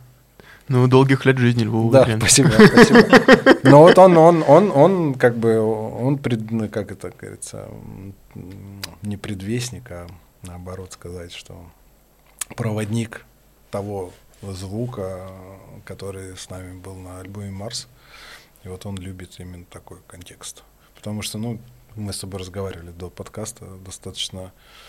Я бы с удовольствием сделал альбом в таком формате, сольный даже. Мгм. Да, не обязательно там в, рамках Марселя, но просто как бы, во-первых, а, очень мало времени, поэтому нужно уделить время, а во-вторых, ну, слишком маленькое комьюнити у людей, которые любят этот музон. И люди, которые требуют там, типа, Лева, выпусти автолюбитель 2, там, типа, и так далее. Но, к, к к сожалению, к великому моему сожалению, ну, типа, я очень хочу, каждый год я хочу записать «Автолюбитель 2». Вот, я, ну, типа, не вру. Я каждый год, типа, у меня в плане, да, у меня ежегодно есть планы, там, на несколько лет вперед даже. Ну, типа, я сажусь такой, так, нужно записать «Автолюбитель 2». Придумываешь концепцию, понимаешь, как, что, когда, а потом все, то ковид, то война, то твое какое-то время, то еще что-то, и ты такой, ладно, не в этом году. Я, ну, ты, ты предвидел сейчас просто, короче, разговор про автолюбителей в очередной раз. Э, э, Во-первых, я мечтаю, надеюсь, когда-нибудь это случится о виниле с автолюбителем. Это так, чисто. Проблема с винилами, что в России производство не совсем качественное и просто очень долгое. Ну, как бы ждать три месяца. Короче, это ты вкладываешь большие бабки, ну, все равно это большие бабки, там, типа, даже полмиллиона рублей ты вкладываешь в, бесконечность. Мгм. Это как бы там типа сколько? Два с половиной, три месяца изготавливается этот винил. Потом ты его еще продать должен, там, и так далее, и тому подобное. Ну, я, я готов выпустить все альбомы на виниле. У нас была идея выпустить э, триптих, собственно, спутника, одинокой вселенной и гравитации. Оформить это прям очень... это- да, это было бы классно, красиво. Мы даже придумывали все это с моими друзьями из э, Just Be Nice, дизайнерами. Вот. Но потом, когда я понял, на, что на выходе этот будет бокс стоить там какие-то просто космические деньги, ты такой, ну да, это какой-то мастерпис такой классный, да, который может человек хранить, но с другой стороны, гиков, которые э, слушают винил дома, ну, их там по пальцам пересчитать. Вот мы с Максом иногда обсуждаем, э, мониторим, есть ли предложение на продажу пластинки Марс. Это практически невозможно ее Да, достать. я, я только хотел сказать, я вот реально, я чуть ли там, знаешь, каждый, каждую неделю пытаюсь ее найти, и есть только какие-то старые объявления, там Да. еще с автографами, с вашими, причем, то есть что-то еще, но и они не всплывают, их не бывает. Я, я пытался, я, короче, нашел чувака на дискоксе, у которого есть коллекция, это, это- пластинка, я ему написал, он мне отвечает, ну, короче, я прям вот ищу, я, я жду, у меня везде стоят уведомления, то есть я... Вот видишь, но это, это, это как бы отсылка нам в, в те времена, потому что э, мы не потому что не было возможности, а мы сами изначально решили не выпускать большой объем, М. потому что ну, Нел-то вообще повернут на виниле, как бы я в виниловую историю пришел через него, вот. И вот он говорит, ну, когда-то, там, через 20, через 30 лет, ну, типа, вот эта вот коробочка из картона с, с винилом, она как бы приобретет вообще другую ценность, потому что их ну, всего ничего. Да. И это вот изначально как бы отсылка к нам, потому что мы сами решили. Будет мало. Пускай потом люди типа гоняются. Это уже произошло, это супер on?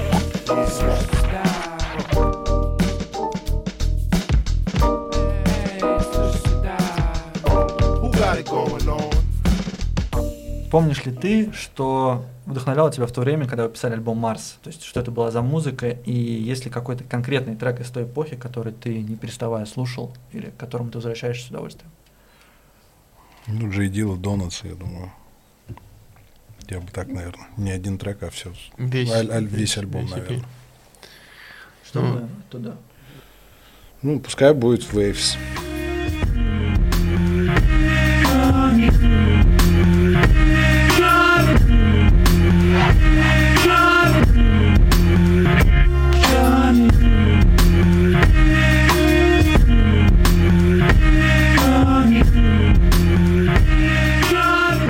Знаешь эту историю, что там э, на Донат же, по-моему, эта тема, что он же уже в больнице, по-моему, его писал. Да. И, короче, там есть на одном из битов он так заскретчил... а, Слово «def», по-моему, да? Типа, да, типа а, Is that real? Да-да-да. Акапеллу сэмпл он типа заскретчил, в этот момент и звучит как Is that real?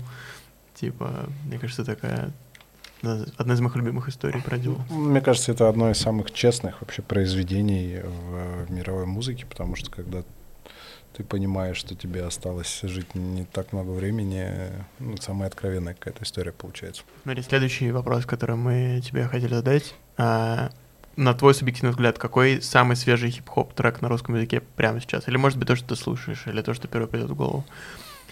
Кого бы ты благословил? Просто э, нюанс в том, что я практически не слушаю э, современных рэп-артистов. Ну, мне, короче, правда понравилась Маркул и Тоси Чайкина. На- Пускай, М. пускай это будет трек «Стрелы», по-моему, называется. Классная Да. песня.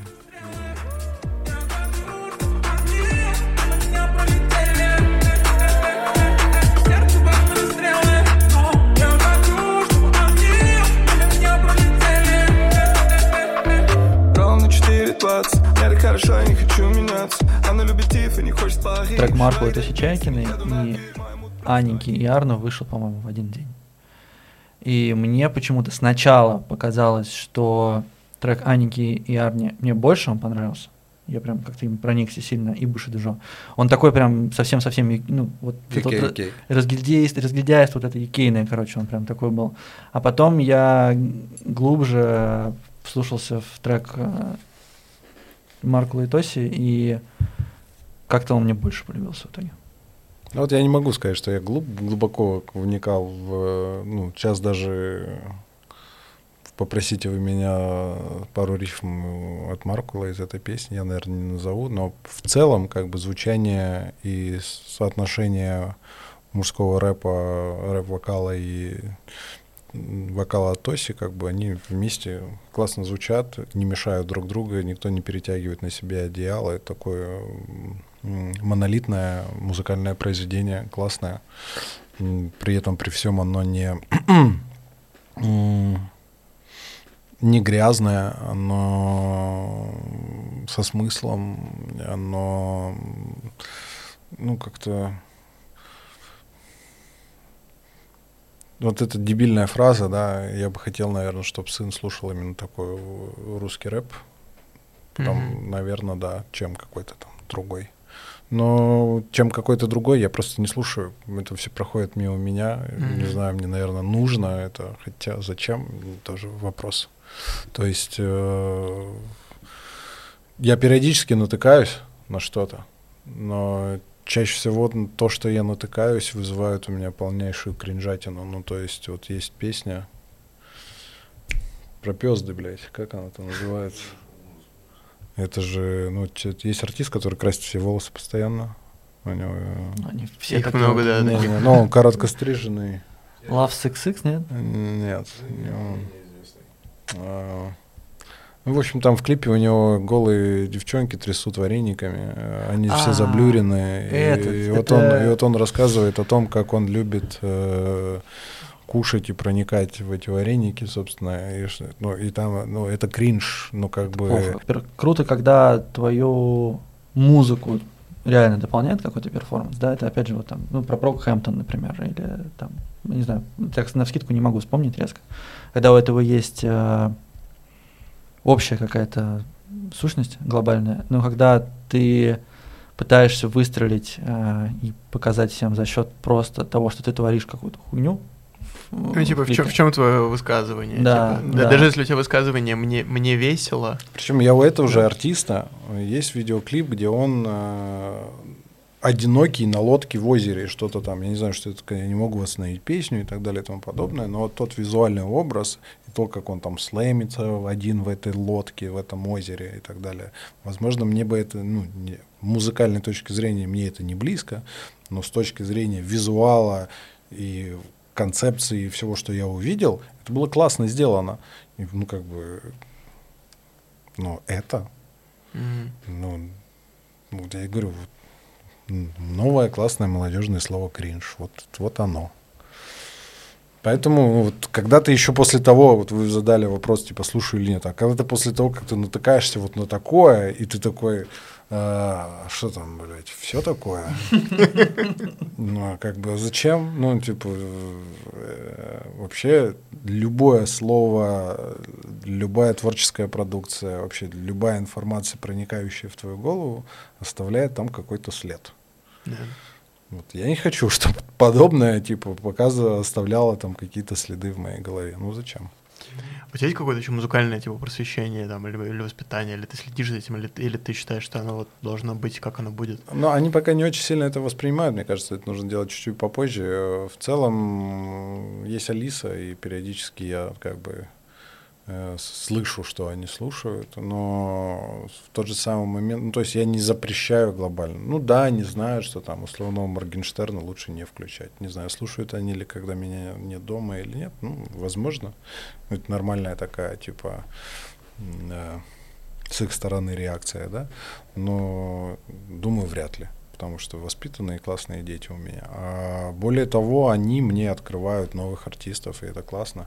Мой сын, э, вот мы с ним едем в тачке, и он включает каких-то вообще артистов, которых я никогда не слышал, а он просто, ну, как вот у него там с телефона, там, с Apple Music или с Алисой играет, ну, это он потом там, шазамит или узнает, что за трек, лайкает, то есть он уже этому всему научен, и он потом составляет условно какие-то плейлисты, ему еще 10 нет.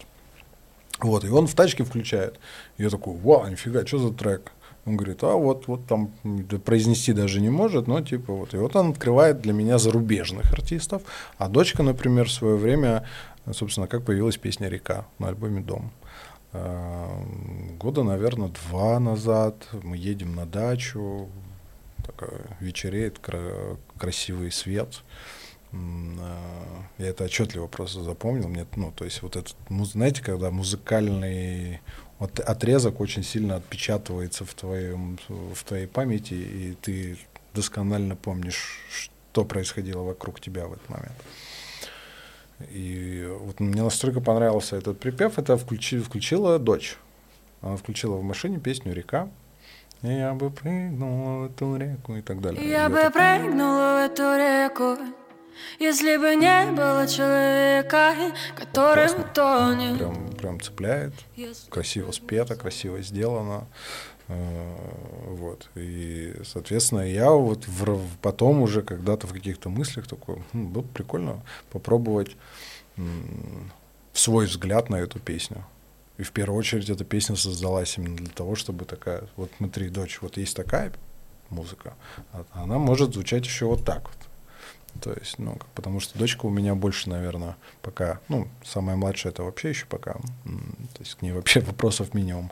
Но средняя, она больше тянется к музыке, к танцам, вот, А, наверное, из всех троих.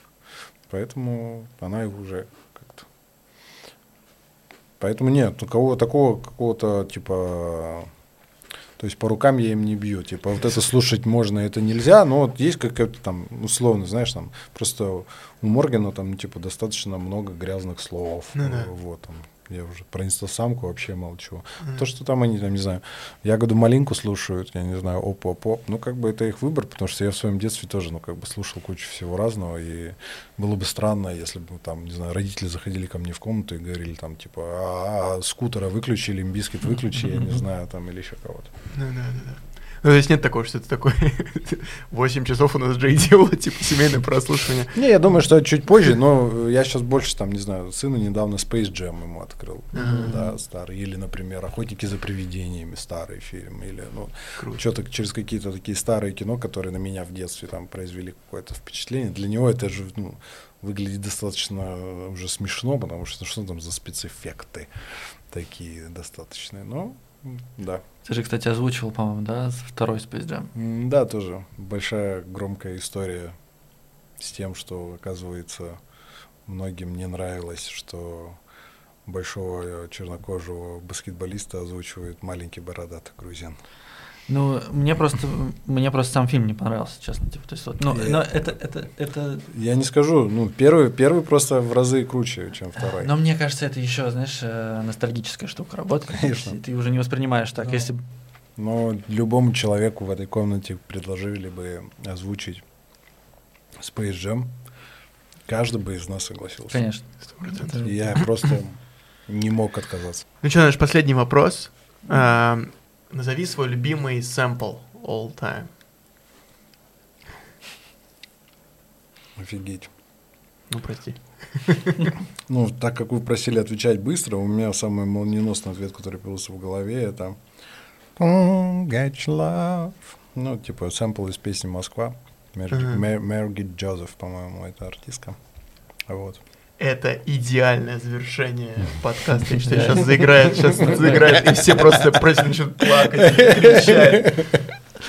Ну да, мы реально, мы реально, я думаю, оставим это как, как выход из э, нашего выпуска. Спасибо тебе большое, что ты уделил нам столько времени, приехал, и мы Да, так круто пообщались. Вот, Продолжайте дальше. Всем большой привет. Слушай сюда. Спасибо большое. Всем пока.